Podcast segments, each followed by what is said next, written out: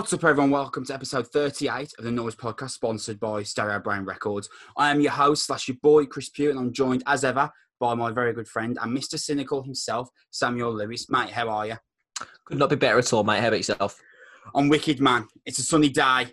Can't really enjoy it, but I'm going to enjoy what we're going to talk about on this week's episode, man. We've got an unbelievable stack show ahead of us. Indeed, we have. We are a fortnightly rock and metal podcast sponsored by the brilliant folks over at Stereo Brain Records. If you give us a subscription on YouTube uh, and like the video and leave a five star rating in our podcast, that'd be wicked for us. Uh, on our last episode, we reviewed a new EP from Crossfade Species as well as Breathe from Within's new record Fracture. You also had my interview with uh, David Sanchez of Havoc on that episode as well. Uh, on this week's episode, holy shit, what a show it is! Uh, we've got our greatest metal album of all time is continuing.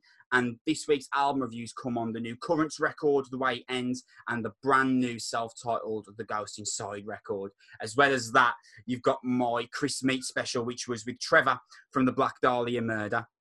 Now, interesting note on that one actually. Usually, you will see me full name guests on the show when they're coming, but the way that Trevor's surname is spelt, I wasn't sure how to pronounce it. So before the show, I thought, right, I'm going to go and watch other video interviews that he's done and see how the presenter introduces him and how they say his last name because I don't want to make myself look foolish 25 seconds into an interview. Usually that takes me about two minutes. so I looked and everyone just calls him Trevor from the Black Dahlia murder. So his actual surname, I think, is Strnad, S T R N A D.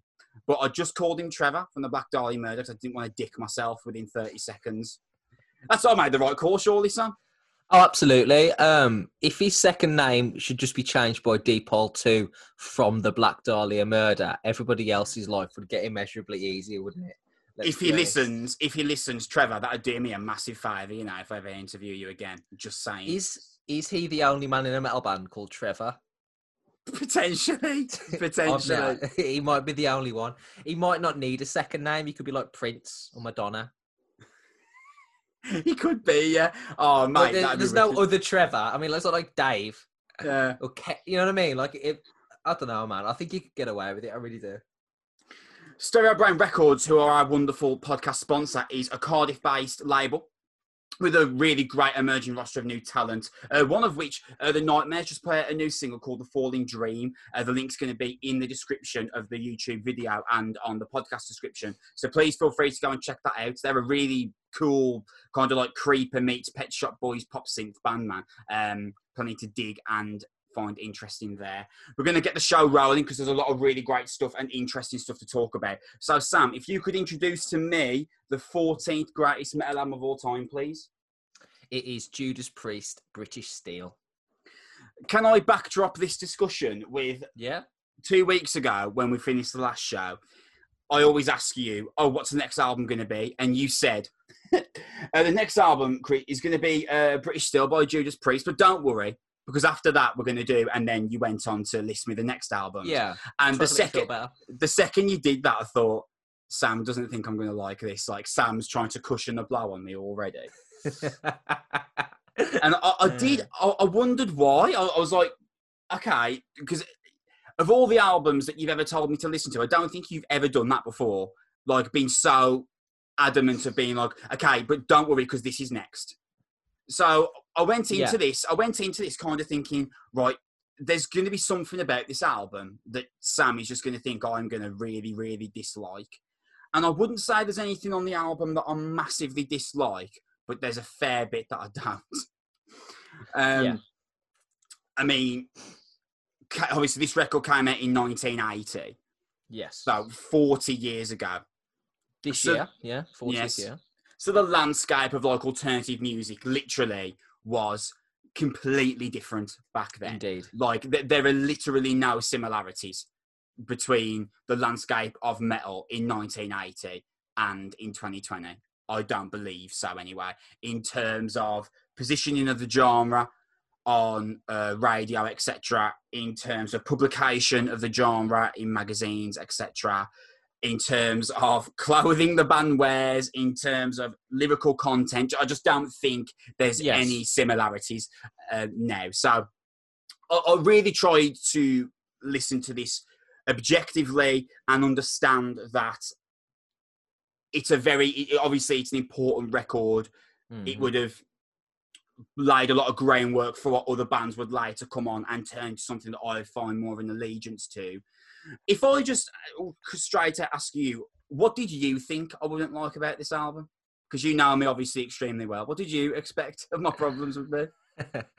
um, the music.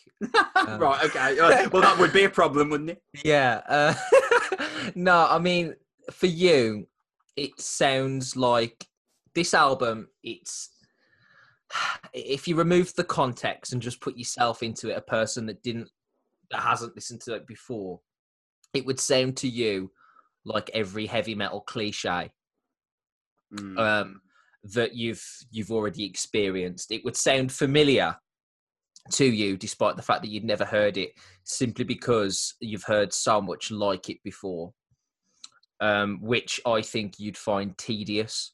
But when you remove the context, it is difficult to judge it that way. You got to you got to remember, obviously, that that it sounds like so much you've heard since because so much after it has copied it. Um, but yeah, I there's no there's no screaming, uh, there's no brutality here. This is not a heavy album. Um, some of the guitar work is good, um, but not as transcendent as it as it is in recent years in metal. I just think you'd find it dull, to be frank. Do you think this album has aged well? That's a tough question. Mate, I think this album has aged horrendously. Seriously. This Uh, sounds state- state- this sounds 40 years old. Yeah, it is old. It is old. It hasn't aged as well as some of the other albums that came out this year. This year, um, as a side note, one of the all-time great years in heavy metal. Um, you got Ace of Spades, Motorhead, uh, Back in Black, ACDC, Blizzard of Ozz, Ozzy Osbourne. Uh, the year later, you got Moving Pictures by Rush, uh, and this. Um, you got the second Iron Maiden album, like ever. Um, like it was massive for um, for heavy metal. It, it really set the tone. Uh, but yeah, I think Judas Priest, this album in particular, has not aged as well as the other albums Judas Priest has put together, and has not aged as well as some of its contemporaries. Like if I played you Back in Black, which to no one's surprise is coming up in this list at some point um, I don't think you'd have the same reservations in terms of the production and the sound as you do with Judas Priest, despite the fact they both came out the same year. Interesting little thought I had when I was listening to this. How do you think this album would have been received if it came out in 1988? Because this album was, was received well, and Yeah. it is, I have done research, and it is looked at as a cornerstone. Yes, uh, and like a real Im- important part of heavy metal history. Um, Massively. But within a within within a decade, in fact, less than a decade, heavy metal had completely changed from Yeah. this album. How do you think this album would have done had it come out in 1988? um, probably poorly, considering that Judas Priest themselves has abandoned this style of Right, songwriting okay. by 1988 themselves. Okay, I wasn't Right. aware of that. So by the time 88 came around, they were doing Painkiller. If you're familiar with Painkiller, it's like they, it's their faster period when they they they almost didn't. It wasn't thrash metal, but it was as close as Judas Priest were willing to get to thrash metal. And it was heavy, Right. and it, they actually downtuned the guitars in the late 80s, which was seen as quite a quite a brave step. But the thing is, the thing is, you have to remember is that the, this album is the gateway between the metal that we had in the 80s and the metal that we had in the 70s, right? You think of heavy metal in the 70s, you think Sabbath, Deep Purple, Led Zeppelin, right? You don't think you don't think fast. You just don't. Um, it's it's slow. It's heavy. Right. It's monotonous. Like Sabbath never played a, a song faster than what 180 beats a minute. You know, and Judas Priest and obviously Iron Maiden as well during this period of time. Um, probably more so Maiden, but that's why they're higher up in the list. Um, but um, really kick-started how metal sounded in the 80s. Not like ACDC, but like metal. Um, with twin harmony guitars, with fast-paced songs, and with choruses. I had a conversation with my with my dad earlier today about this album, and he said, um, "I really loved heavy metal during 1980, but I didn't buy this album because it felt too poppy in the moment." Right, right, okay. And I thought that was interesting. I was like, "What do you mean?" He was yeah, like, "Well, there were, there were there were like." Um, he was like, well, there were two or three cardinal sins that a metal band could do during this period of time because it was all about credibility. You know, we just had punk in the late 70s and then we just started this heavy metal thing. It was all about, you know, sticking your two fingers up and not being a pop band. Like there were, you know, if you if you were seen to be like poppy in any way, it was like you lost credibility amongst your audience, which is why Queen were stereotypically not very popular amongst heavy metal fans. They're a massive rock band and a pop band, but if you ask like heavy metal fans, Queen were not popular because of that. They were seen as a pop band. And it's the same thing here with Judas Priest. They were they were seen as a good heavy metal band that went commercial, um, in the same way that like you know like your Whitesnake and Van Halen's did later. And this was actually seen as a bit of a turn off by the the the, the mainstream heavy the, the heavy metal audience, the underground heavy metal audience that would would then later adopt your Metallicas, your Slayers, your Iron Maidens. But the thing is, is what Judas Priest did here. It feels like we're being, even though it says that we're being very negative about this album, it, it's despite all that that it, it's maintained its, its success and impact. Um, what Judas Priest did, despite its lack of popularity amongst some of the hardcore heavy metal fans, is it pushed heavy metal into the 80s and gave heavy metal a a spotlight and a collection of hits and helped propel heavy metal into the charts. And if you look at the 1980s as a cultural phenomenon, as a decade long cultural phenomenon, heavy metal is a massive part of it. Some of the biggest bands in the 1980s are rock bands, almost exclusively, actually. If you take out, you know, Madonna and Prince and Michael Jackson, Whitney Houston, everyone else is a rock band. Springsteen, U2, Yeah, Queen, yeah, yeah. you know, Bon Jovi. Um, rock and roll was was massive. You know what I mean? Of the 20 biggest bands on the planet every year in the 1980s, you'd say about 10 or 12 of them were rock bands or heavy metal bands in terms of, you know, their their you know appearance at crowds and things like that. And Judas Priest were were part of the the gateway between the the, the end of the 70s where you'd lost um, Zeppelin were falling apart, Deep Purple had split split up. Um, I'm trying to think of other of the late great seventies bands, but but really it was a it was a it was definitely a, a point in history. Um, Ozzy Osbourne had, had obviously started to form his solo stuff as well. Um, we didn't have Metallica or Iron Maiden yet, so Judas Priest filled this transitional period that helped propel us into Maiden and Metallica and having thrash metal and up, upbeat and fast paced music. And I agree with you. I agree with your initial thing. This is why I was a bit reticent to to have you listen to this. I almost wanted you to be like, you know what, Sam? I'll just take your word for it. we'll just we'll just sort of say, oh, uh, it's really good and historic, and I don't have to have you listen to it then, because um, I was I was afraid I'd get like three days worth of like Sam. do we have to do this sort of messages um, for the, for a few days? But what it did at the time was it kicked the door open to what metal could be from a mainstream perspective, and what metal could be throughout that decade, and without which we may not have had the commercial success that kept alive bands such as Metallica and Iron Maiden throughout the 1980s. And we might metal may have just died on its arse because it was already going downhill by the late 70s because a lot of the big bands were splitting up. So Judas Priest help, helped keep metal relevant and helped change the face of what metal was, even though now it hasn't stood the test of time as well as some of the other band, uh, some of the other albums here. It's just I think Judas Priest allowed heavy metal to walk before other bands took it running, if that made sense. We've said this a million times. Like you're much more of the metal historian, and I caught on much later than you, and that does sometimes play a huge part when we do things like this because Yeah. I guess for me, it's kind of like watching the original Psycho.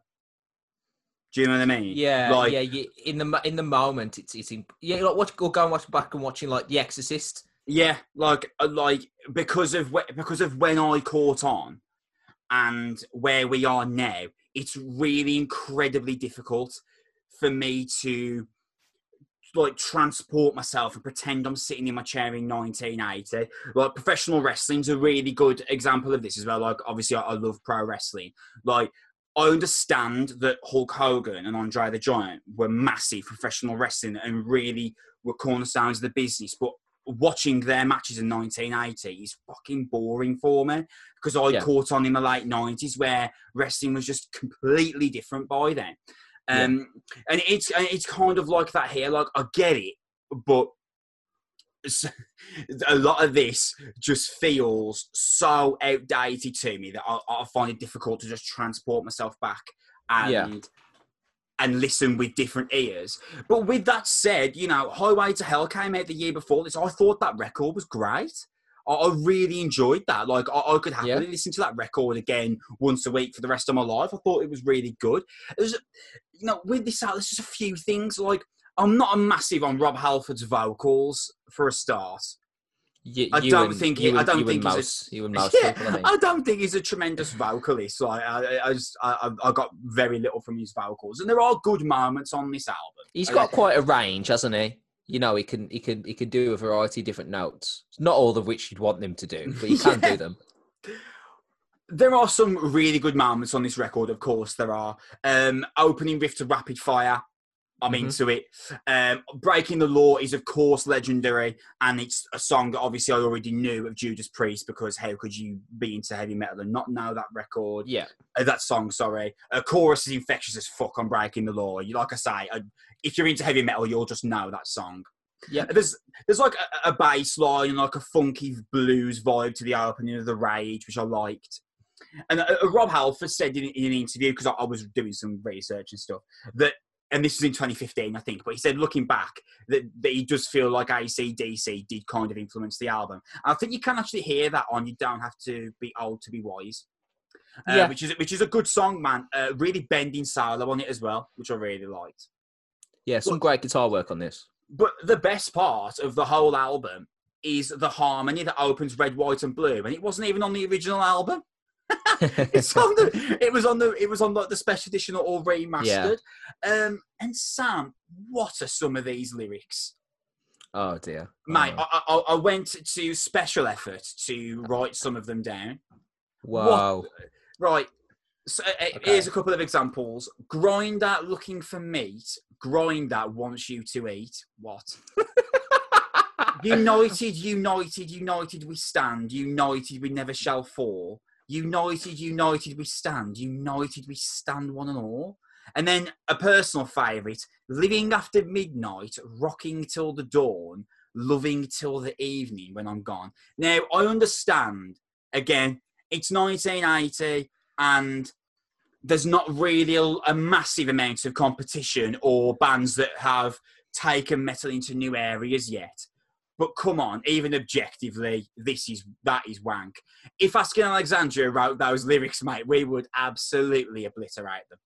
Absolutely, uh, absolutely. Um, but it's it's off the time, isn't it? That, that, that's all that that's all that can be. That's all I can say about that. It, it, it's it was deliberately written to be uh, easy and listenable and easy to Christ. Easy to swallow. I guess that's the only that's the only the, my only defense, and that's not really a defense, is it? These lyrics are shit. Ah, but Chris, they're deliberately shit. Um, also, also, sorry, just so- I, I, I want to ask you a question about these about the lyrics because again, I was reading that apparently previous Judas Priest records had like much darker themes on them. Can, yeah, you, can yeah, you confirm nor deny? I can confirm this is actually lighter. This is also sort of saying that we had the conversation with my old man. This is this was a deliberate commercial move for Priest. Right, with, with that, with the lyrics on the previous records better. I wouldn't say better. Fucking hell. Mate, these are pretty rough. Um, like I said, I mean, those are just three the ones that I picked out. Like, mate, like you said, like four four blokes from Tipton in the late seventies. I mean, you're not expecting Shakespeare. no, and that's why I said, like, obviously in the 1980s metal, that obviously it hasn't really gone anywhere yet because it's it's still a relatively new concept theoretically. I Only really started coming around in the, the mid 70s. So, come 1980, there's still really not a lot of competition about uh, out there in terms of like real strong presence. Yeah, But- I, I would agree. I would agree. but like mate like i can see why people liked this album in 1980 but i think time has damaged this album horrendously Absolutely, absolutely, absolutely. Well, while taking away in the moment is it's is uh, in a vacuum is always going to be difficult for, for for this sort of album. But the reason that it's here is the influence. Can you hear the blueprints that Judas Priest, among other bands, laid down? Can you see why yes yeah bands growing up would have been like? I grew up listening to Judas Priest, and now I picked up guitar. The, you know the comedy guitars and the song structures. the- can- yeah you know what I mean. You can you could draw a line. Right? i can I'm not, I, I'm I not can completely mental. no no no you you absolutely can you are correct but with me knowing what i know now this album just makes me more grateful that metallica and slayer came around Yeah. do you know what i mean Oh, uh, absolutely, absolutely, and that's that's that's what I'm saying. Like, like you've got to think between 1979 and 1985, the biggest metal bands in the world, heavy metal bands in the world, were Ozzy Osbourne whenever he was sober enough to play, early Motley Crue, Judas Priest, ACDC, who are at best a hard rock album with some heavy metal influences, which is the reason why they're in this list, but not whatever. And that's kind of it. We like maybe Dio, maybe Rainbow, maybe Motorhead. You know, in terms of metal, what we know now as metal didn't really come along until 82, 83 when you got Iron Maiden with Number of the Beast, Metallica, Slayer, etc. through the mid late 80s. You think about that four year period, it was pretty fucking slim pickings, you know what I mean? So Judas Priest are one of the bands that maintained hard rock and heavy metal. And like I said, allowed metal to walk before it ran from the in in the middle in the in the middle late eighties in its heyday period from that point onwards. Um, because if you were if you were into rock and metal music in like the late seventies, like you really didn't have a lot of choice. It was like, oh, I've got to better listen to this Judas Priest, or I'm fucking at the bus listening to David Bowie albums. Just to finish off do you like this album Are you like as a fan, as a like as a person? as as as Sam Lewis, mate, the uh, the I 20, guess I- the I guess I- 27 year old metal fan. I guess I should be able to speak for him. Um, yeah, I do not. uh, I, I, I, don't like this album. In fact, um, and I this is this is the point I'm trying to make. This is not. This is why this is not my list. You know what I mean? this is. yeah. I try, I try, I've tried to create the list, which unfortunately has to include some albums that I dislike. Um, but no, I only listen to this sparingly for this podcast. Um, because I, I. I already, I already, you know what I mean. I'd already heard it and, and knew a fair bit about it. And B, it's not very good for me. But, Yeah. but, but I don't have to love every impactful heavy metal album. No, I was You just curious. I was curious. You know, no, no, yeah, yeah, but um, no, you, you wouldn't catch me jamming to United in my in my spare time. Thank fuck. Me and you might not be so close if I, if you could be caught. Imagine if I start putting it on at pre-drinks. Oh, Hugging don't. Don't, man. United, we stand. Go on, Chris. United, we, st- United, we stand one and all. Fuck off. You know, he actually they actually did uh, and an album before this, a song that's very similar to United. Right. Um, that they used to play before Wolves games. really? Yeah, yeah, yeah, yeah. And it's uh, take. It's called Take on the World, and it's very similar. It's like you know we're all going to take on the world today, blah, blah, blah, blah. and it's it's it's fucking horrendous. Um, but they used to play it as the Wolves as the Wolves players walked out the tunnel. I think this is in between like various liquidator phases at the Molineux. I'm going to do my absolute best to make sure I never hear that song for the rest of my life. I'm going to try and chase you around with it. and just get The you in the same room as it. Just yeah, I'm gonna be like, what's that? It's like that '80s film where I'm just like waiting outside your house, holding the boombox above my head, just playing terrible Judas Priest songs, shouting things like "It's transcendence! It's trans." I through the open my- rain. I open my window for three seconds. It fucking. Close my window. yeah. oh man. Um, but yeah, I- like the final word on Priest is yeah, hasn't aged well for your average mid twenties metal fan or late twenties in our case. Cries, uh, but it has it has like it's helped one of the main bands that have laid the blueprint for big commercial metal that literally changed the decade and cemented metal's popularity for millions and millions of people. So while it is not a personal favorite of mine, mate, you look at any top 100 metal list, and I've I think I've read every single one that's out there. Um, Judas Priest have at least four or five albums in most top hundreds or top fifties because of the reverence they have on their fans and the impact I've had on metal down the road. And without Judas Priest, we may not be in such a successful position, at least not in that decade. Metal may not have been in such a successful position, and for that, it deserves recognition. Going to move on to the new Currents record. The way it ends is out on June 5th via SharpTone Records. It's probably the first album that Currents have released where there's like real eyes on them. Uh, they did a record which was their first under the current lineup. Um, and called The Place I Feel Safest. And then they did uh, an EP called I Let the Devil In last uh, 20 right at the very end of 2018 in fact i remember vividly getting the ep and me you and our other best friend leon were driving back from fucking some city that we'd been in getting pissed the night before and i was just blasting the ep non-stop because i'd only recently got into currents at that point Yeah. and I, there was this song called into despair that i fucking love the breakdown on Not I a don't- hangover friendly playlist, if I remember. they rarely are, mate, when, when I'm in the front seat. Um, and I, I was- I was just really into the current style of metalcore. And I think that this is their first album where they are, they've got the lineup cemented. People are, are looking and expecting for it to at least be good. And I think this is really, really good, Sam.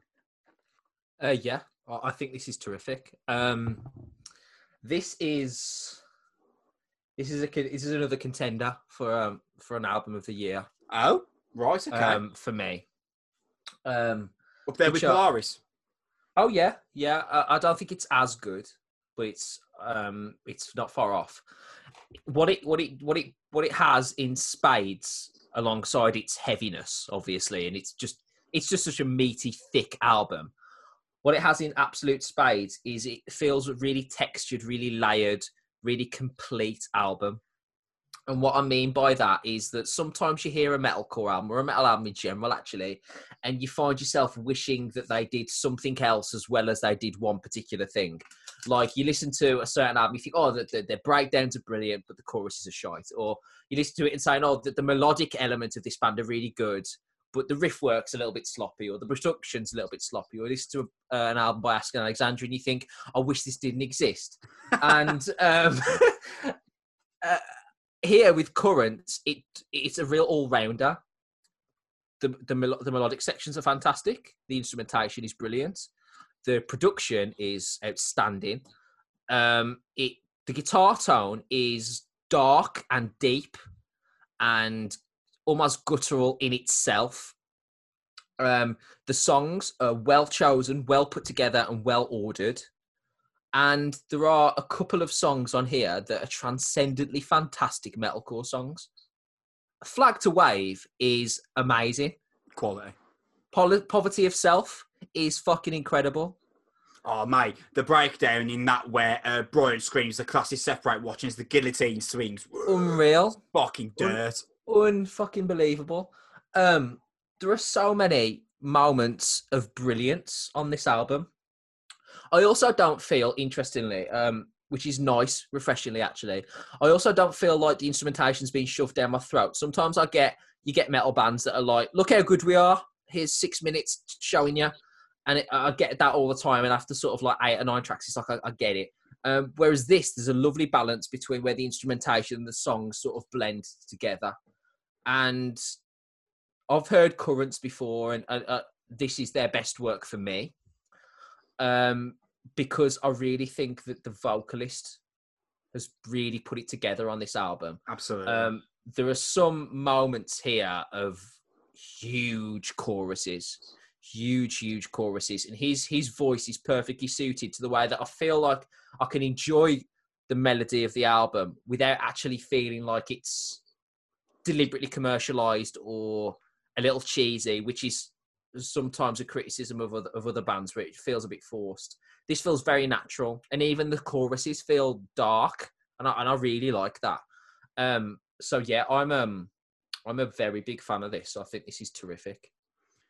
One of the interesting points of this album that you, you know is important that we dissect is that this you know this is an album that does stick to the foundations of metalcore and it's got that kind of djent core that the likes of Vildhjarta and Northlane kind of like Yeah. really brought through and mastered however and you alluded to it there's a massive leap from uh, the vocalist Brian here like yes this is very much your standard metalcore album that you would expect with where modern metalcore is in 2020. But for currents, this is like a real shape shift. This is, and mm-hmm. it's interesting how if you listen back through currents discography, and I do think this is the first time you've you have sat down and listened to a currents album in full. Yeah, I think I think so too. I've I've flicked through their stuff before. But if you were to sit down again and go backwards, you would hear how Brian's abilities and bravery to try melodic vocals, uh, uh, they build like ever so slightly. You can see that things are running along just smoothly enough as albums and releases come. And then here we are. We've got to the point where on the way ends, Brian is now a fully fleshed, ready to hit it vocalist that can do. I mean, Brian's got an amazing scream. Yes. Really like harsh, cutting scream.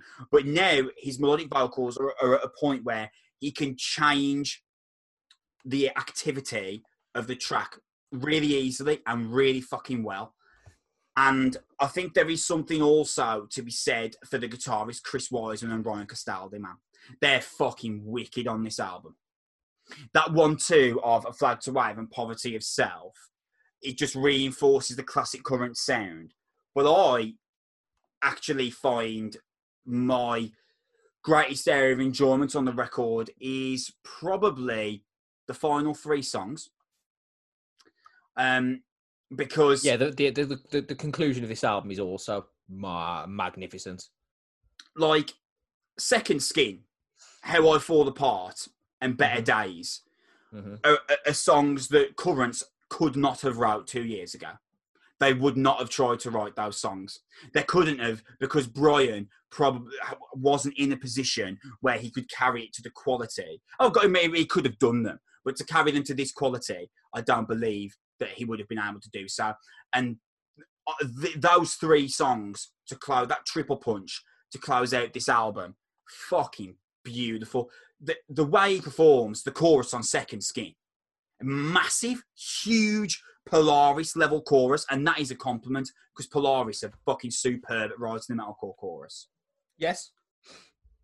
And I think maybe the most exciting thing about this band, this album, is that I'm sitting here thinking there's probably room for Currents to grow even further, for Brian to get even better. And then Currents are right up there swinging punches.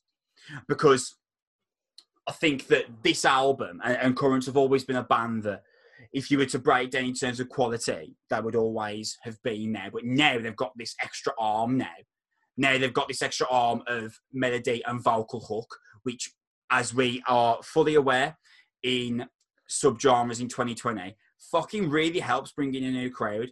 This oh, is that's that. That's the that's the game changer. If you can add a chorus to the to, to your songs and a melodic turn, that's the um that's the Pandora's box. I well, it's think. about doing it well, isn't it?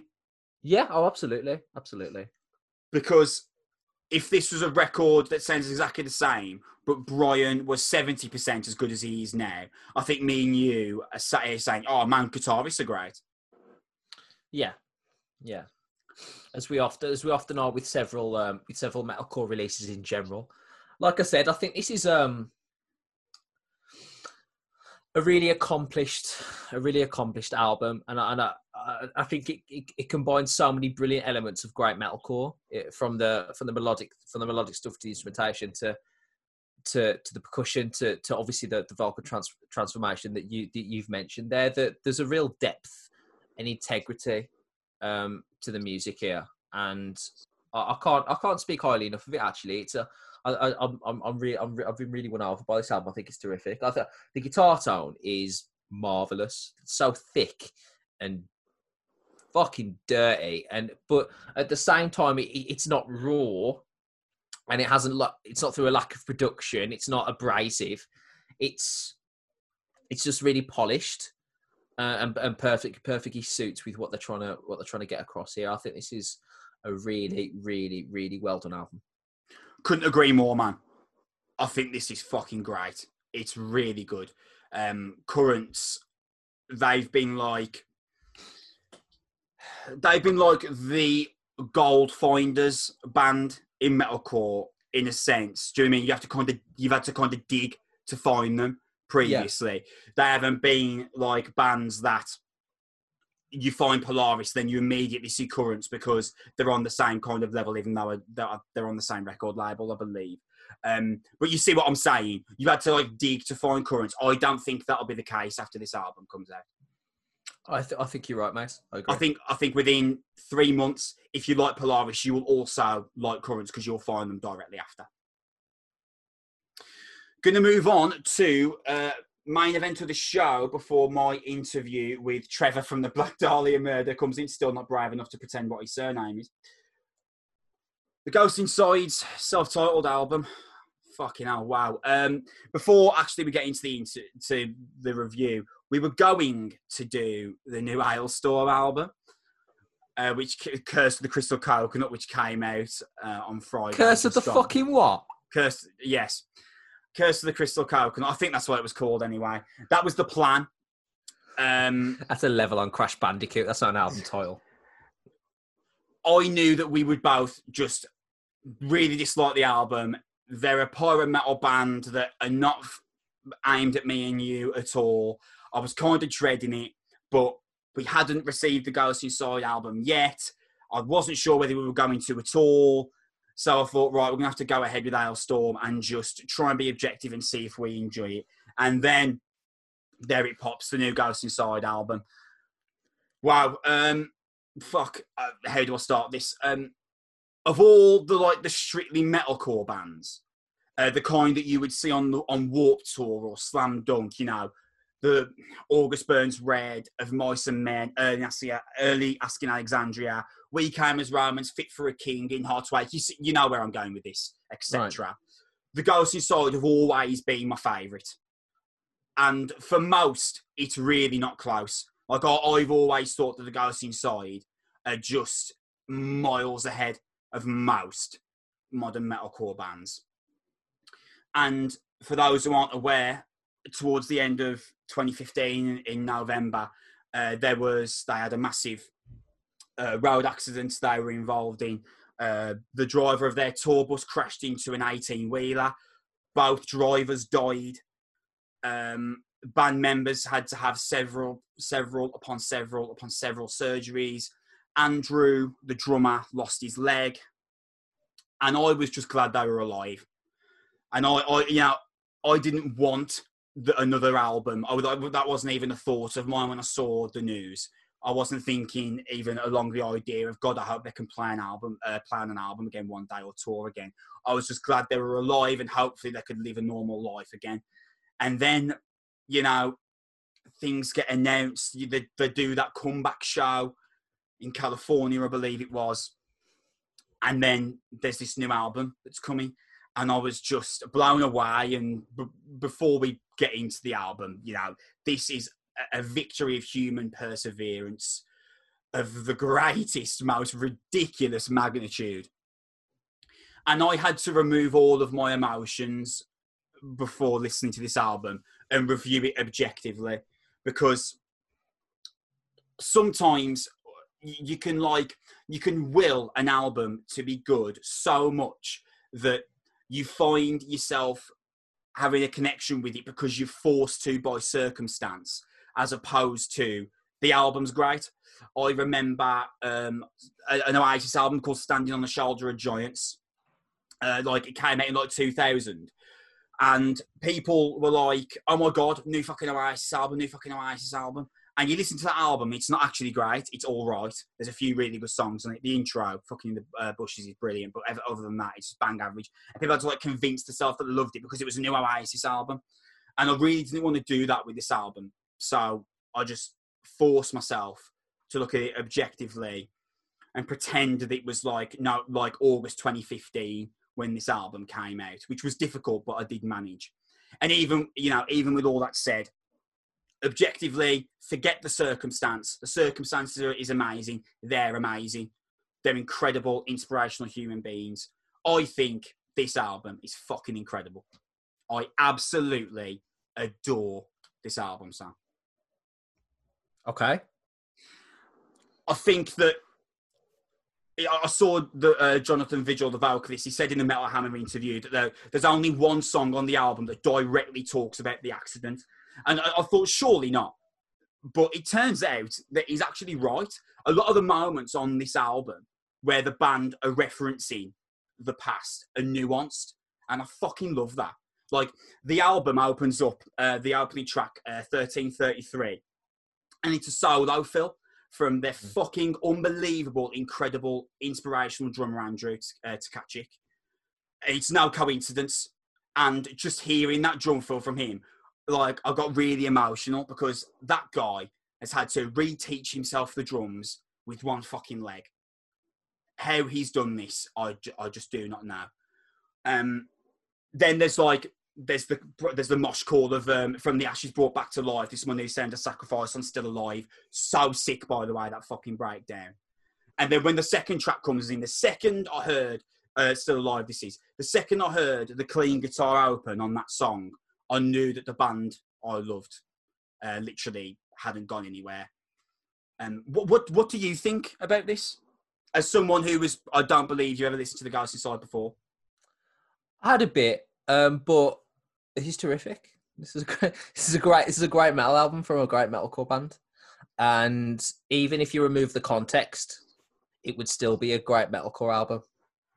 Um, but when you add you add the you add the context. It's both a great metalcore album and an extraordinary achievement um, for it to be this good, um, considering the circumstances that that, that surrounded its its its conception.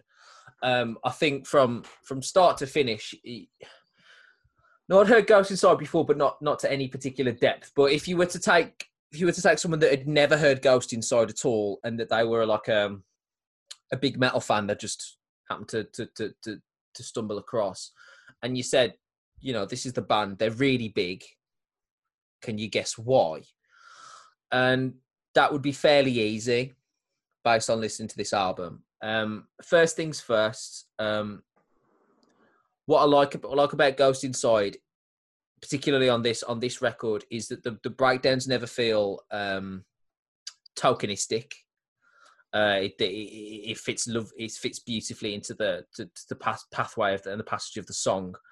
Um, but there is a real percussive. I don't know whether this was a deliberate choice for the album, but there's a real per- percussive uh, beating heart at the center of this album constantly, um, where it's it's so centered on the rhythm guitarist and the drums as the as the center of this album that the whole thing has this sort of punishing, bullying rhythm to it throughout. Whereas even in the melodic parts, there is like a a, a beating drum, literally and figuratively, um, breaking its way through the album. I think that's the thing, and I think sometimes it, it breaks into real real moments of melody, but they are only momentary transitions away from what is an incredibly impressive and incredibly heavy Um, incredibly heavy album. I, I think. I think this is really. I think this is really, really, really terrific.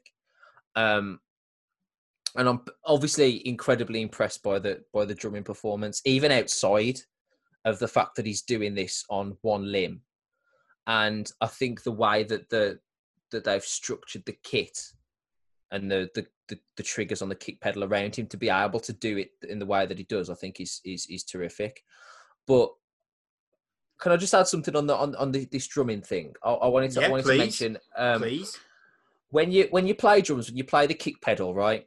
You've got one pedal under each foot usually, especially metal, right? And what you tend to do is if you can imagine, um, right, as you're hitting the kick pedal, Chris, I want you to do me a favour as you listen to this. This is going to sound really strange. and I know we're on a Yeah. podcast, but but bear with me, okay? Yeah. Can you, as you, you know, you're sitting down in your chair right now. Can you do me a favour and can you lift your heels up so you're just resting your feet on the balls of your feet? Can yeah. You do that now, yeah. right? So your heels are up, almost as if you're wearing stilettos, right? Yeah, yeah, yeah. And can you move your legs left and right as you're doing so, keeping your feet on the balls of your feet, right? Almost as if you like, wa- almost as if you're running, you know, left, right, left, right, left, right. Oh, yeah, I see what you mean. But yeah. you're not actually like moving forward. You're just moving your legs in that motion, right? Yeah, yeah, I see what you mean now. Yeah. That's that's usually how. That's usually how you play double kick pedal. Now, if you take the guy's feet away, how the fuck is he gonna? How the fuck is he gonna do that? Like, just to point out how difficult that is. You you tend to play the kick drum constantly in that position. You never have your feet down usually because it gives you much more dexterity to have your feet up. You can move Yeah. them quicker.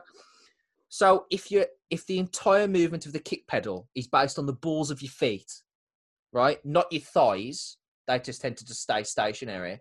The balls of your feet and the dexterity between your between your feet, taking that foot away and then still asking him to do something like this is incredibly difficult. Incredibly difficult. Um, it would be like asking someone to twirl a fork between their hands if you then if you also took away their middle finger and index finger yeah. it just takes away that dexterity and you just sort of that's what I'm trying to get at here. That's how difficult it is. Because if he was playing ACDC, he might not even need a second leg for the start. But if he was playing ACDC, he'd still be able to use his thigh just to do that dumb, dum, Yeah. dum yeah. on the beat. Because that's easy. All you have to do is move your whole leg once every four bars. But with metal, where the notes are so quick and dexterous, you really have to rely on your actual feet. So for him to develop his thigh, essentially, the top half of his leg, to be as dexterous to be able to play um, some of these some of these kick pedal fills and some of the clicks and stuff. And I, don't- and I, I don't I don't think it's I don't think he's ever going to play like Dave Lombardo, unfortunately, because of the nature of his accident. But the fact that he can even do metalcore to this standard is sensational, sensational. And actually, by taking away all of the kick pedal stuff, or at least simplifying some of the kick pedal stuff that he's that, that he's done in this, I think actually the drums are more powerful. Not because of the context of the argument, because the way that he's playing, it's more simplistic, it's more impactful, and it allows the rest of the song to breathe. And some of these songs are absolutely terrific. I think I think the opening of this album, just to have a look from from 1333, and I think that's I, I agree with you that it's it's a it's a even for me as not a big a fan of the band as yourself, it's a spine chilling moment. Yeah, it starts off with a drum fill, and it, and it's an incredible touch, and I, and I really respect the band for doing that. But um, still alive, Oh, um, the Outcast, um, begin again in the aftermath, the two bookends uh, as well, and I love Make or Break and Phoenix Rise too. Um, I just think that this is a wonderful combination of, of, of one of the more talented metal bands that we have in the scene at the moment, and it it's a it's a reaffirmation that it's that the Ghost Insider are on this trajectory that should really put them alongside Parkway Driving Architects and other metal bands. And and you know more about this than I do, especially this modern metalcore scene. Is there a better or bigger or more impactful American metalcore band than the Ghost Inside? no, So I was I was trying to think of this. I don't think that there is. no, there's not. So for this band to return, would you argue is is not just great, but it's really important for Yes. metalcore? Oh my god, yes, It- absolutely. it- we need we need the ghost inside especially for, especially for our for our friends over in America, where where these bands tend not to not to sprout up from with regularity as they're doing like Australia and England and things like that. So this is massive for the scene, and I think this album reaffirms their return, but also reconfirms that they can be what they have been leading up to this point, and they have the room to grow into one of the bigger bands we have at the moment because there's no reason listening to this album just in isolation there's no reason why the ghost inside shouldn't be playing in front of 15,000 people I absolutely the, agree I'm not I'm not saying they should be playing Wembley but there's no reason why Ghost Inside shouldn't headline Rock City and yeah. va- and various like sort of medium sized arenas. Um, across across the country and across Europe. And I, and I have a feeling that they might because of the because of the wave of support and, and their popularity as well. Um, there's the only the only and it is only a very small criticism from a listener like myself. The only small criticism I have on the music of the album is sometimes the the choruses are a little, just a touch on on the cheesy side, a little bit, but only very slightly. But I would say overall, um, what the what the band do brilliantly here, in, in a similar way to Currents, is I don't feel like I'm being beaten over the head by instrumentation. I feel like everything's there. It's beautifully balanced and really, really well put together. And there are a few bands that do the light guitar work over heavy or accenting heavy music with light guitar work simultaneously, quite like the Ghost Inside. Um, to this effect, really. Uh, While She Sleeps, I think are really good at this, where you get like clean guitar riffs over really heavy songs, and the juxtaposition works really well. And I think the Ghost Inside are particularly good at the, you know what I mean, like the high pitched echo guitar riff, um, combined with the heavy downturned um, rhythm guitar as well. And I think that's really, really terrific. But overall, I think this is, um, like I said, even without the context, this is a terrific great metalcore album that will return this band to the upper tier of metalcore bands around the world.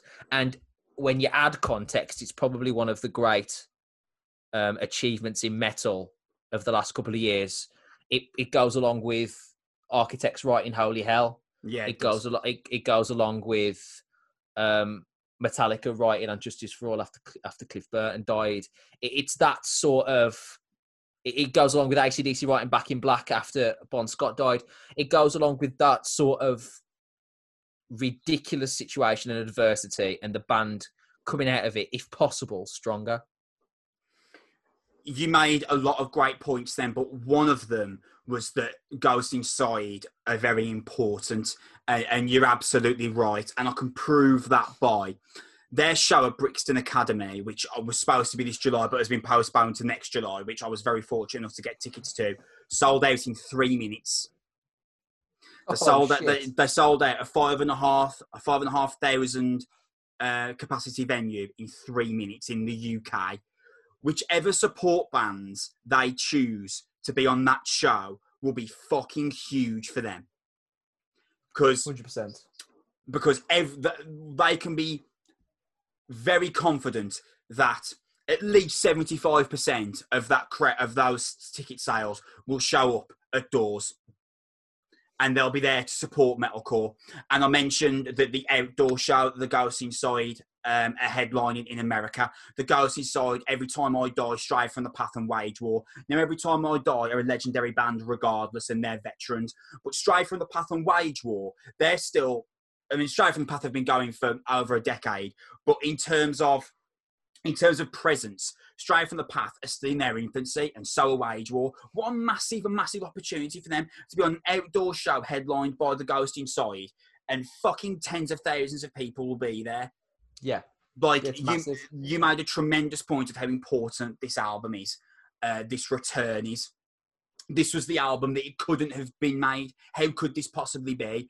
But yet here we are here we are, we're listening to this absolutely fucking brilliant piece of music. I don't think any other band in this genre could do a song like The Outcast as well as The Ghost Inside. It's got that brutal as fuck start, and then you can hear like um, Zach Johnson. I fucking love his lead guitar. You can hear his clean lines just building underneath more gradually, more and more, and then you hit this really gorgeous, beautiful chorus, and there's loads of that on this album.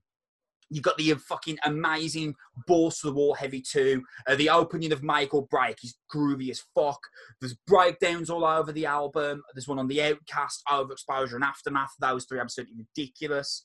And there's actually one part of the record which did catch me out a bit. I didn't really see coming. Um, there's a track called One Choice, and it's got a real like classic metal structure. Um, like, and the bassist Jim Riley has got unbelievable backing vocals on this album. Ugh, Agreed. just um, ridiculous. And do you know how I know this album is fucking amazing? Because we've been speaking about it for 16 minutes. We haven't even mentioned who produced this album yet. Will Putney, Will Putney and Jeremy fucking McKinnon produced this album. Do you know what I mean? We haven't Yeah, even mentioned that. Will. Will Putney's my favourite producer. We haven't even mentioned it. It's irrelevant. It doesn't make it. Look, eh, he's. I mean, his production is brilliant on it. It's fantastic, but it doesn't matter. It's irrelevant. It's Who getting to the point it? where if we took, if we say that production on an album's good, just assume it's Will Putney unless we tell you Yeah. otherwise. Yeah, um, but do you see what I'm saying now? Oh, absolutely, absolutely. Um, the production is like the fifth best thing about this album, after the instrumentation, the songwriting, the context, all the other stuff, all the bits and bobs. It's just a terrific album. It's just a terrific album, and it's really well balanced. Really, really, really well balanced. I don't feel like I'm being bludgeoned by heaviness for the sake of it. I don't feel like I'm being force fed um, melodic choruses for a band from a band that wants to to, to to to go up the charts or whatever it might be. I feel like it's a nice, perfect blend between punching me in the throat and and, and holding me, and it's it's wonderful. Uh, uh, and I think I think that's that's that's the key here. You want metalcore needs to have a a, a, a blend of of hard and light and dark and light, so so to speak, hard and soft. And this really, really bridges that gap um, really quite nicely. And then just to, as you get towards the end of the album, they've got the one-two of Phoenix Rise and Begin Again. I mean, I could I could listen to that seven minutes every day for the rest of my life. Phoenix Rise is like your straight up classic double bass drum to, uh, the Ghost Inside track, which as I've mentioned they are the kings of. And then Begin Again is this like career spanning piece of work, like literally. If you go back and listen to Ghost Inside albums, and then listen to Begin Again, you'll hear between the lines from their album that came out in 2010 called Returners. In the in terms of the clean guitar, you'll hear Engine 45 from Get What You Gives album in terms like the massive chorus, and then you'll hear um, Dear Youth um, from the last album with the Wolves in terms of its huge crescendo at the end. That song is absurd. Begin again. I, I I fucking love it. And Phoenix Rise that comes before it, I could just listen to that seven minutes all day, every day. Fucking amazing. Um, you remove every bit of emotion from this album, and I still think it's really, really phenomenal. Um, it's the best metalcore band in the world, doing what brought them to the dance. I'm so grateful this album exists. I can't believe it does, but somehow this album exists, and thank fuck it does. What an amazing, amazing record by an amazing group of musicians. Absolutely. Well, the way to end the show, fuck, uh, heavy on the heart as usual. Uh, do stick around now because you've got my interview with Trevor from Black Dahlia Murder, again, avoiding the surname, uh, coming up straight after this. We are going to be back in two weeks' time. Really hope you enjoyed this episode. Remember, we're sponsored by the brilliant Stereo Brain Records. Give us a like on the video on YouTube and give us a subscription if you can. And if you do get a chance and you listen to Apple Podcasts, give us a five star rating if you would. We love you very much. We'll be back in two weeks' time. Bye. So I'm now joined by Trevor, vocalist of the legendary uh, death metal band uh, Black Dahlia Murder. How you doing, Trevor? You good? I'm very well. I'm just uh, chilling like a villain in uh, New York on lockdown, and uh, thankfully feeling the positive vibes from the new album release. You know, I, I started my introduction off for you there, like calling you like this like legendary death metal band, which I guess you absolutely are. But like, you're such a laid back person. uh, and such a laid back band. Like, did you ever like consider yourselves as veterans of of extreme metal? Do you even look that far into it? Um, I I'm starting to now. Like, um, there's so many young kids coming to our shows and looking at me like I'm an old wizard now, compared when we first came out and we were sold as like this young band. You know what I mean? And uh, we've seen um, a lot of bands coming up that are influenced by Black Dahlia Murder, which is just a huge, huge compliment. It's very flattering, you know. So I feel like we're at least like of an older generation now than we once were. You know what I mean? Um, a different generation than Cannibal Corpse, surely, but um, kind of like an older generation still. Is there like a level? of so- youth. Sorry, um, it was, is there like a level of responsibility that you feel at this point in terms of, you know, do you feel responsible to try and nurture new bands coming through or try and book bands on certain bills that you would potentially book, obviously further down the line now, but do, do you feel like you're in this position now where you've got, you've achieved this status and now it's on you to try and bring through the next generation? Do you, like, again, do you think of it like that? Oh, absolutely. I, I think of, um, you know, like that we have such a high profile platform for an extreme band. And, uh, I try to use my voice to lift other bands up.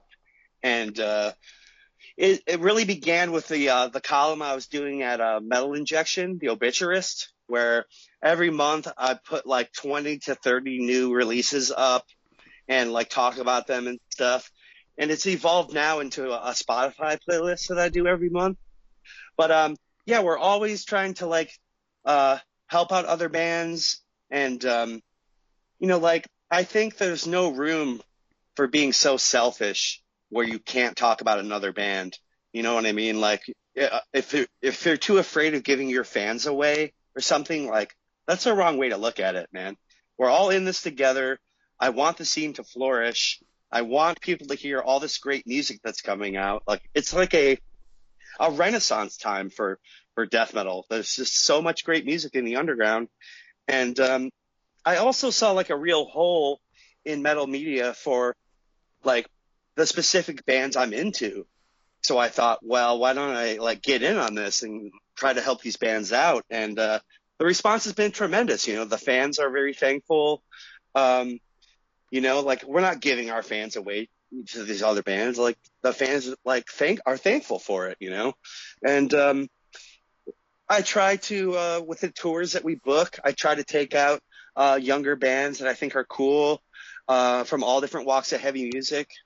Um, you know, kind of honoring like our misfit place in the universe where um, you know, there's been a genre fight following Black Dahlia murder ever since day one. You know, anytime we post online, there's like 20 comments of people battling over what genre we are. But we kind of learned to play it from all angles, and like we, we've done all kinds of tours. You know, we toured with um, um, like I'm the most comfortable personally on a, a, a more death metal tour, but we've done like tours with hardcore bands, we've done tours with with um, deathcore, metalcore, more traditional kind of metal. We did um, Black Label Society, which was different route for us. So we're always trying to kind of honor the public perception of the band and not just how we see it. You know what I mean?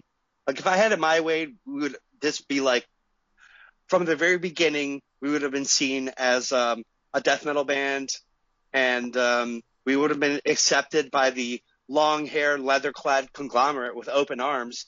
And uh, that just didn't happen. You know what I mean? Like they took one look at us and were like, what is this? Metalcore or what is this? Some, something else? You know what I mean? And uh, honestly, our misfit status has been like one of our biggest strengths, I find. I look out in the crowd at a BDM show and I see every walk of of the underground there. I see punks. I see, you know, very traditional metalheads with leather jackets. I see, you know, people that like deathcore. I see everything. And, um, yeah, man, like I don't really care what people call us anymore. You know, as long as, as long as they like it, I'm thankful, you know? You mentioned something really interesting there about uh, you being like somewhat like misfits when you were when you were first getting started, and and that actually links greatly to a point I was going to make because uh, you got going in like the early 2000s, and at that point, like nu metal was like the biggest thing. And, and death metal, even though death metal never has been like the, the mainstream area of metal, um, it did seem to be on somewhat of a downward curve because of the rise of nu metal. But you guys turn up on stage wearing like Hawaiian shirts, uh, and you make like this real image for yourself. Was that like? Were you having conversations where it was like death metal's not the in thing at the moment, so we'll just do whatever we think's cool, and if people turn up, great. No, it was kind of accidental, really. It started with like at first we didn't even want to have pictures taken of us we didn't want anyone to know we were just these weird, like short haired nerd kids. You know, we thought like the music would, would be able to do the talking. And, uh, eventually, I don't know, like, uh, we just started to see that people thought, I don't know, I think that in a way by being these kind of nerdy characters, we empowered a lot of young people to like try to make their own bands. Like they looked at me and were like, hell, if that nerd dude can do this, like, why can't we? You know? So I think like kind of just letting our personality hang out a little bit more with each year, just like, I don't know, it excited the fans. It made us more, um, personable to the fans, I think. Um, it helped kind of break down that, that like wall of, um, you know, like we're seeing them as equals, you know, not like looking down at them from the stage, really. And, uh, yeah, like once we started to realize, like, like I remember with Miasma, that was the, the tour with the Hawaiian shirts and, uh, the promo shots we took for that had us like punching each other in the face yeah, and like remember. ears and like nobody was doing that yet. Like, you know, everything was so serious. And, um, for us, it was just kind of like, to me, like it was a big four kind of attitude like Anthrax, you know, just like would wear a Hawaiian shirt or like shorts or, you know, they had like comedic kind of aspects to what they did in a little in ways, but they were still a serious band at heart. But, um, I think that was where we got the confidence kind of like let it hang out in that way, you know? Someone I was speaking to uh, a couple of weeks ago, and I actually had a big disagreement with with them about this. But they, they were saying to me that they felt that sometimes extreme metal has suffered from having uh, too many cooks in the kitchen in the sense of genres. That there's too many sub genres of extreme metal. And I, I said, actually, I used Black Dahlia Murder as an example. I was, I said, if it wasn't for the such diversity in sub genres that have come from extreme metal, bands like Black Dahlia Murder would never have been able to create such different sounds on their records. Do, do you think that you personally, as a band, have benefited from diversity in extreme metal, from uh, tech death to melodic death metal to deathcore? Oh, for sure. You know, I feel like uh, we're definitely a melting pot of sounds and different eras of metal. You know, some classic heavy metal, but also a bit of that tech death thing too. And um, yeah, like I'm thankful that the genres have just gone so many different directions and the lines have been so effectively blurred that there is a place for us. There is a place for like bands that don't fit a certain mold, you know. Um, uh, like I said, it's been very interesting how this is all played out to be advantageous. Where at first, like all I wanted was to be considered just a true death metal band and to play with death metal bands. And, um, that's where I thought it would end, you know, but, uh, really around the second record when Metal Blade put us on Ozzfest, that was something I never, ever, ever could have imagined for us that we would be accessible enough for those kind of avenues and we've done a lot of, um, you know, Soundwave. We've done um, Sounds of the Underground here in the States. We've done Mayhem, uh, Warped Tour. Like, we've done so many high profile, like, big tours like that, like mixed festivals. And um, it just wasn't the trajectory I had imagined. And um, yeah, it's just kind of like embracing our whole misfit position has been like the smartest thing that we've ever done pretty much as a band. I've always found uh, Black Dahlia Murder like a really interesting case study because it's almost like uh, the band lives in two worlds. Like musically, you're all business. There's no messing around on any Black Dahlia Murder records. But like as people away from the mic, everything's a lot more laid back and fun. And like, does it help like the the status of the band, the fact that you've got this ability to completely switch off from the seriousness as soon as the final chord is played. Then you can go back to like dicking around and being like and having fun instead of being like twenty four seven constantly switched on. Oh yeah, like I'm glad we didn't paint ourselves into that corner where we have to like wear corpse paint all day and like act like dickheads all the time to like maintain this like evil presence. You know what I mean? Like, yeah. I just could never straight face that. Like I'm, I have so much fun on stage.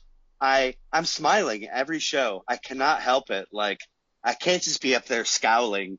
Um, so, um, yeah, just like letting our personality hang out, like with how we carry ourselves on stage and between shows and stuff like that. Um, I think has been a strong suit of ours too. I think it's attracted to people to us, you know, just as much as the music. And um, yeah, you know, I'm just like a show to me is a celebration, man. It's just a celebration of this entire thing of the the underground, of our music, of our brotherhood as metalheads, and uh, I can't help but like laugh and like have a good time. You know, it's um it's a special thing. It's awesome, and uh, there's definitely room in the world for the evil bands that are evil 24 seven. I love them too like I'm a fan, you know what I mean? Like of all different walks of the underground. And, uh, but it's just not us. You know, we're just fans first, I think. And we've worn that on our sleeve. And, uh, you know, I think people appreciate that.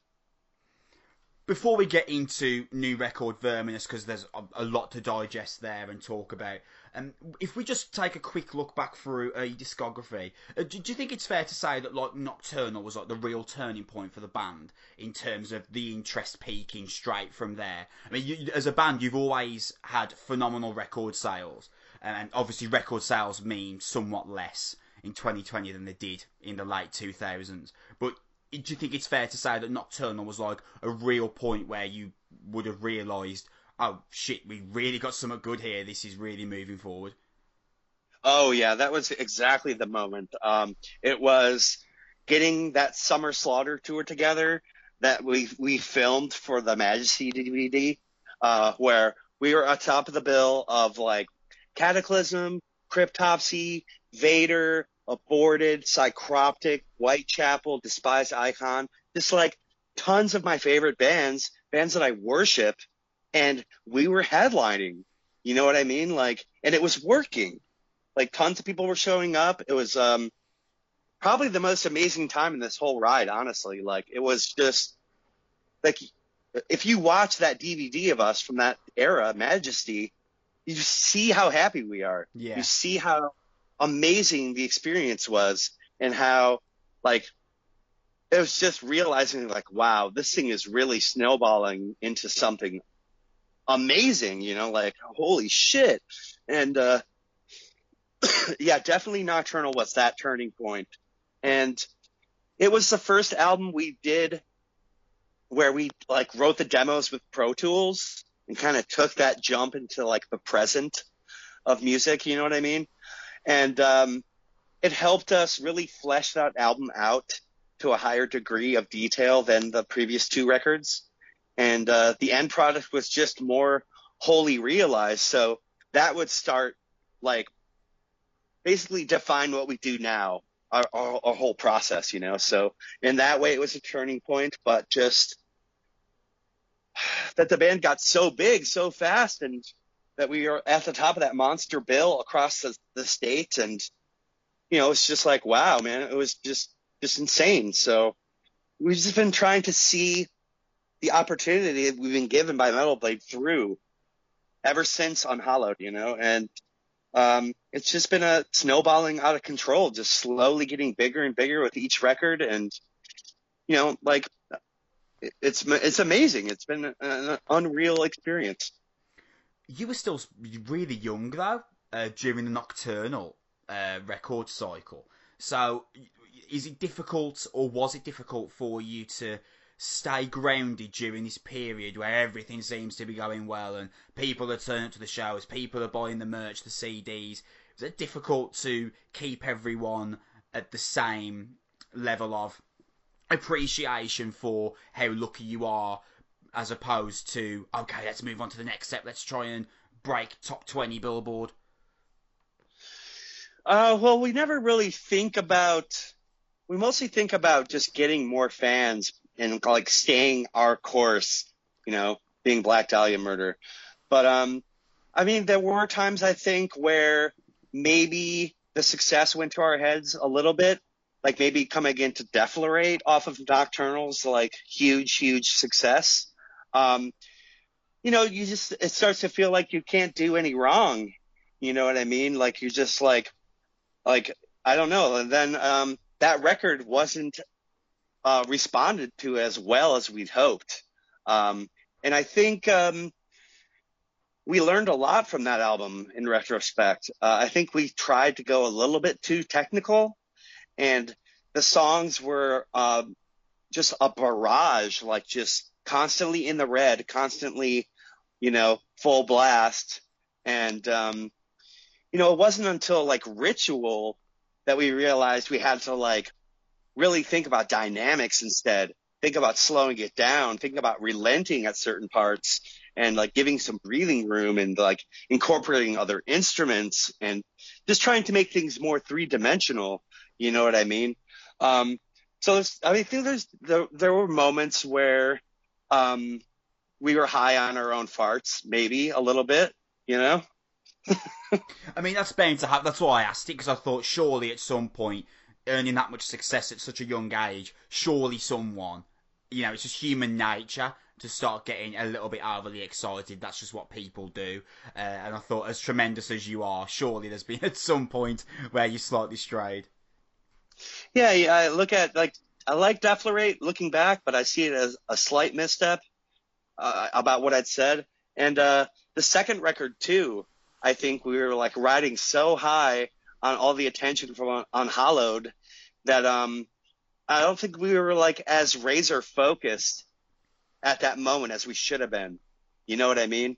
And um, yeah, looking back, like uh, Miasma, like especially thematically, visually, um, the artwork and stuff. It's not my most proud moment of the albums of the whole of the whole ride. You know what I mean? So, um, yeah, I definitely think there were a couple moments where, um, yeah, we were just riding high and, um, you know what I mean? Maybe just, just took it a little bit for granted, you know?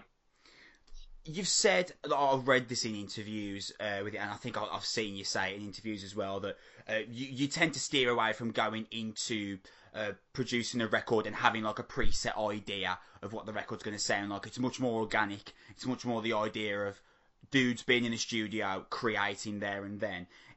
That mindset, did that come from a previously bad experience, or is that just because you know the band so well that you know working organically would be better than having a preset idea? Um, we just have always been this way. We every album is just the next batch of songs that we wrote. And uh, there's a certain evolution between every album, for sure, definitely some growth.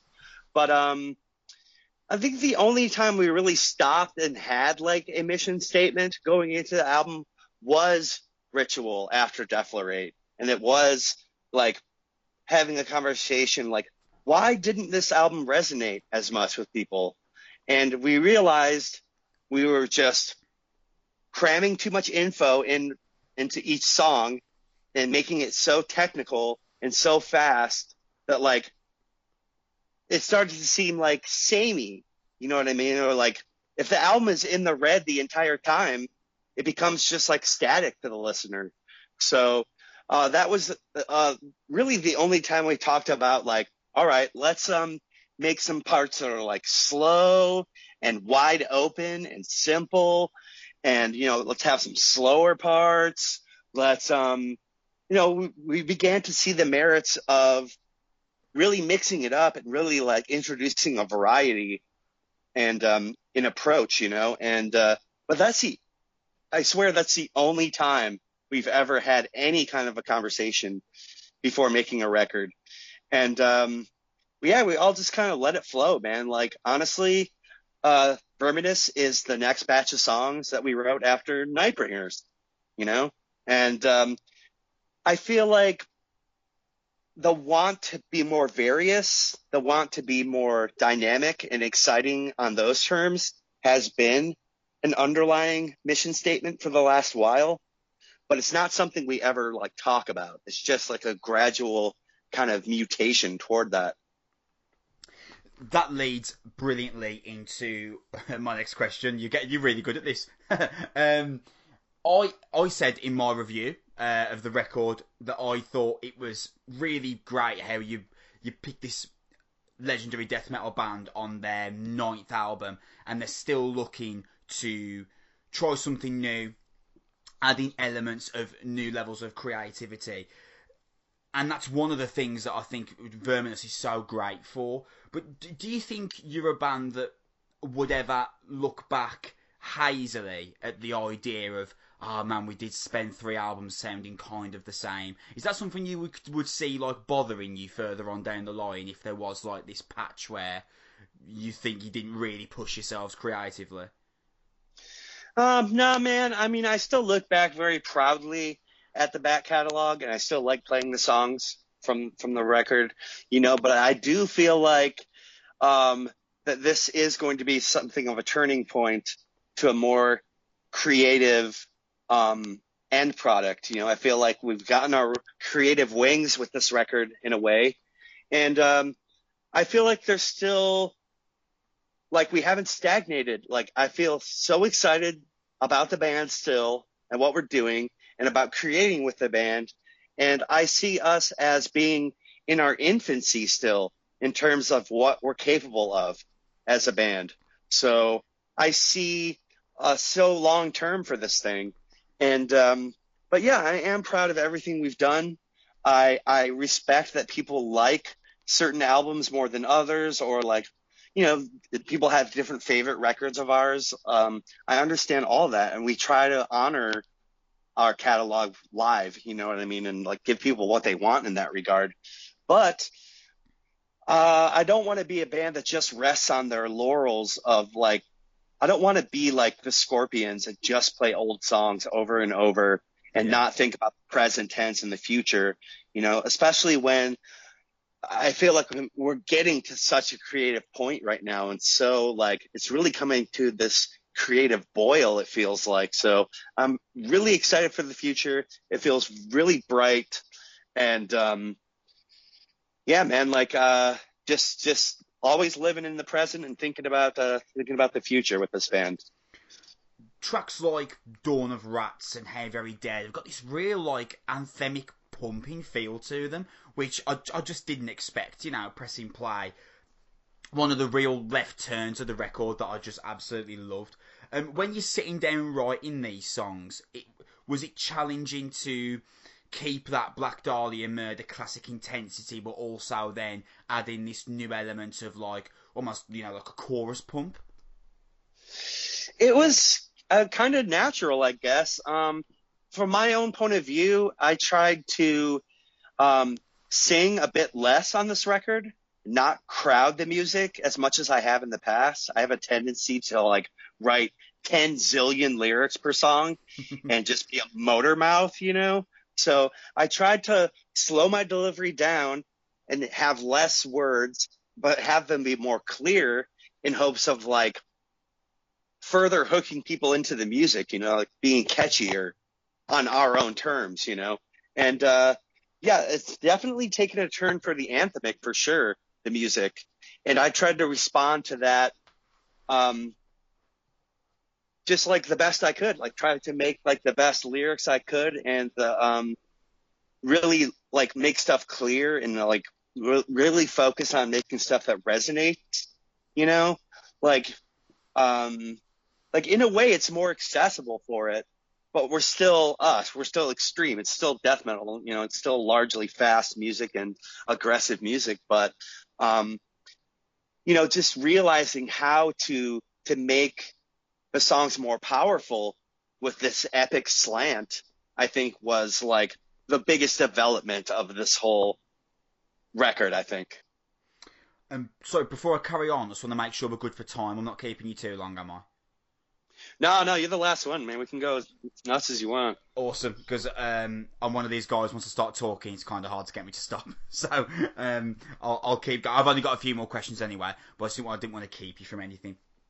Um, you know, I, I, I watched uh, the Majesty documentary today. Uh, I hadn't seen it for a while, uh, but I, I just, I've watched it back, and uh, there, there, are parts in that documentary I just completely forgot about.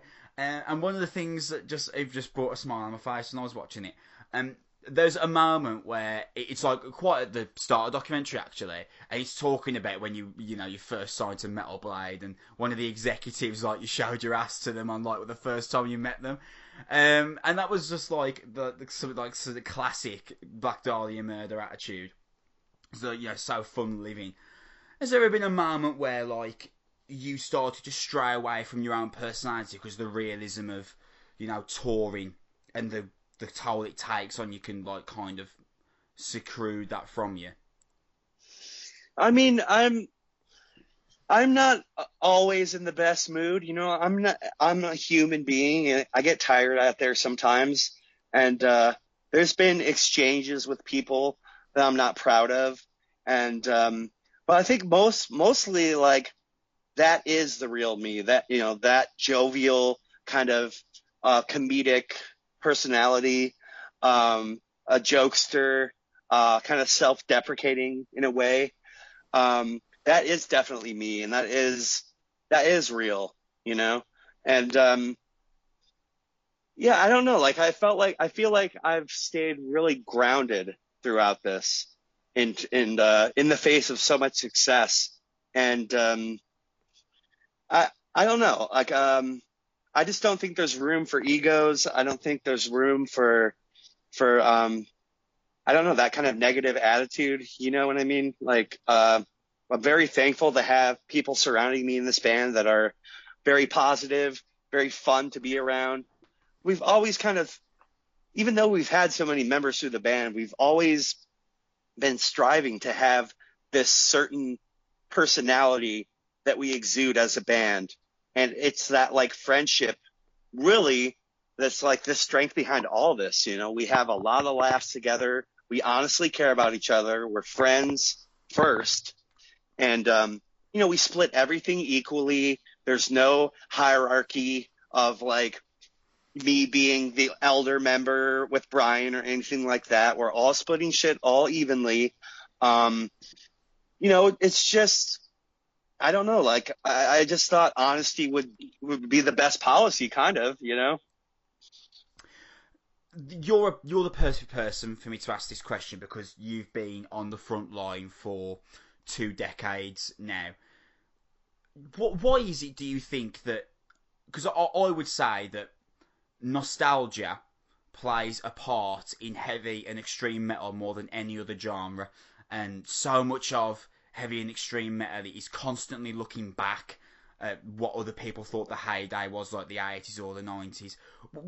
Do you think there's an actual reason why there are this certain section of uh, metal slash extreme metal fans that just refuse to look past anything that didn't come out before 1994?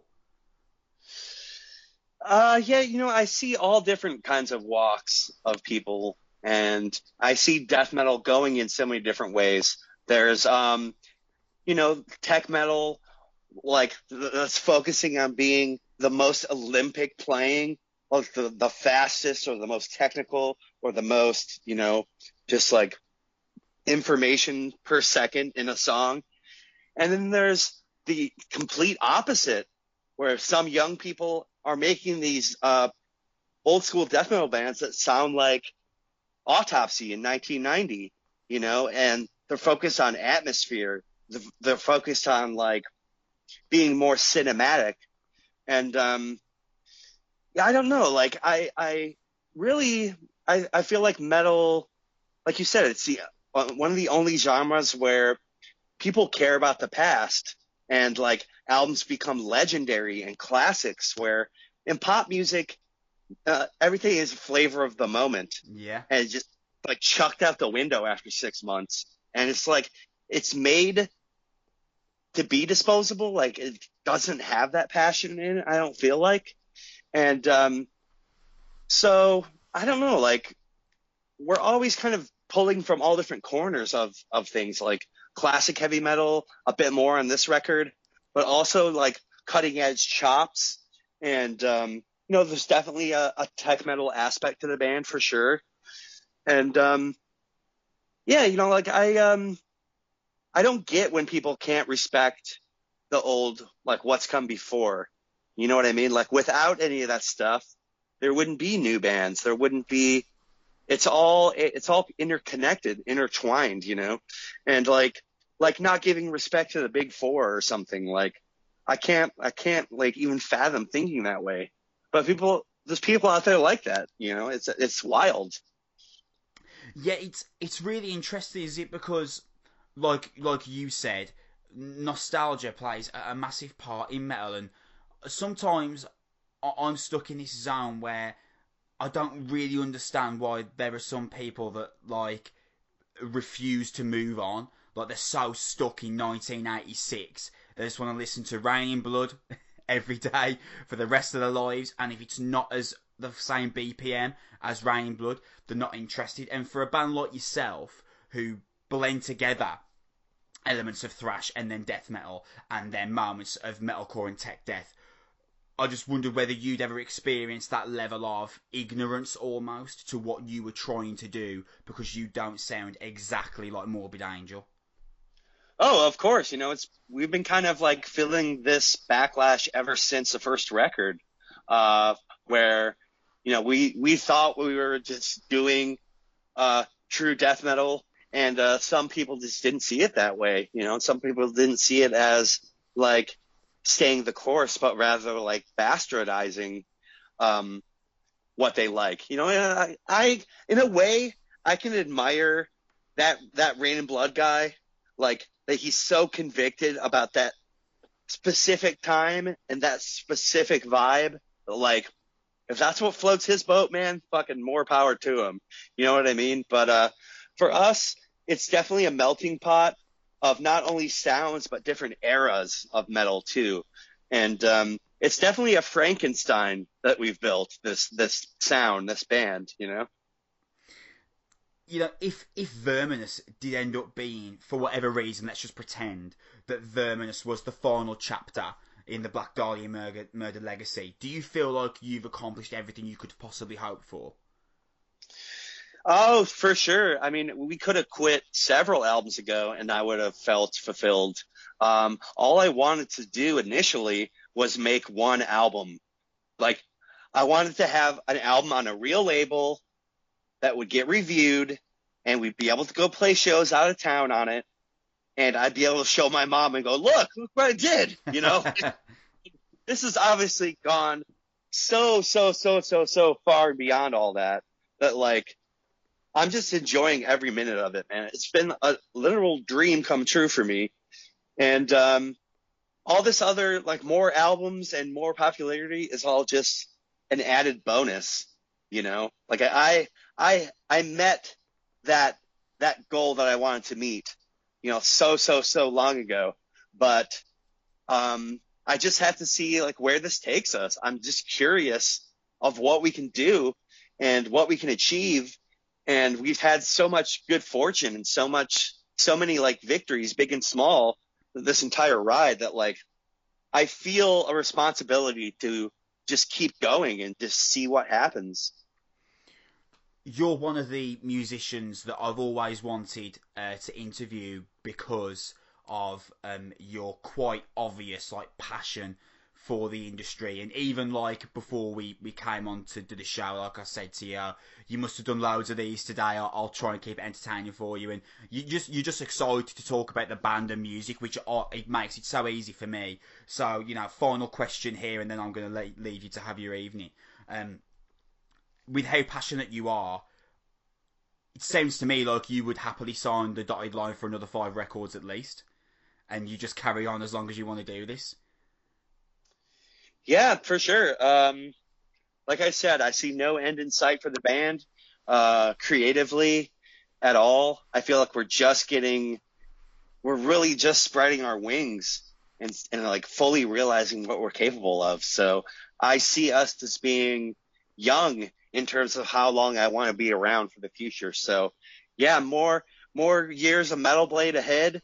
And we're so thankful for them to like have taken so strongly to us, like right out of the get the gate. And uh, they're like our family, man. So yeah, more years, more albums, more Metal Blade, more more touring. You know, as soon as we're allowed.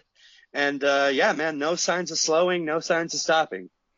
Hey Trevor, what an absolute honour this has been for me. Uh, thank you so much for giving me your time. Verminous is a really, really great record. Um, you should be very proud of yourselves. I've got no doubt that you are. And I can't wait till you are allowed to tour in the UK. Uh, and I will be there, man. Thank you so, so much for your time. I've really enjoyed this. Ah, thanks for having me, man. Thanks for the um, kind words and positive vibes, and uh, had a great time. Take care, man. I hope to see you as soon as possible. Right on. Take care, my friend. Thank, thank you, bro.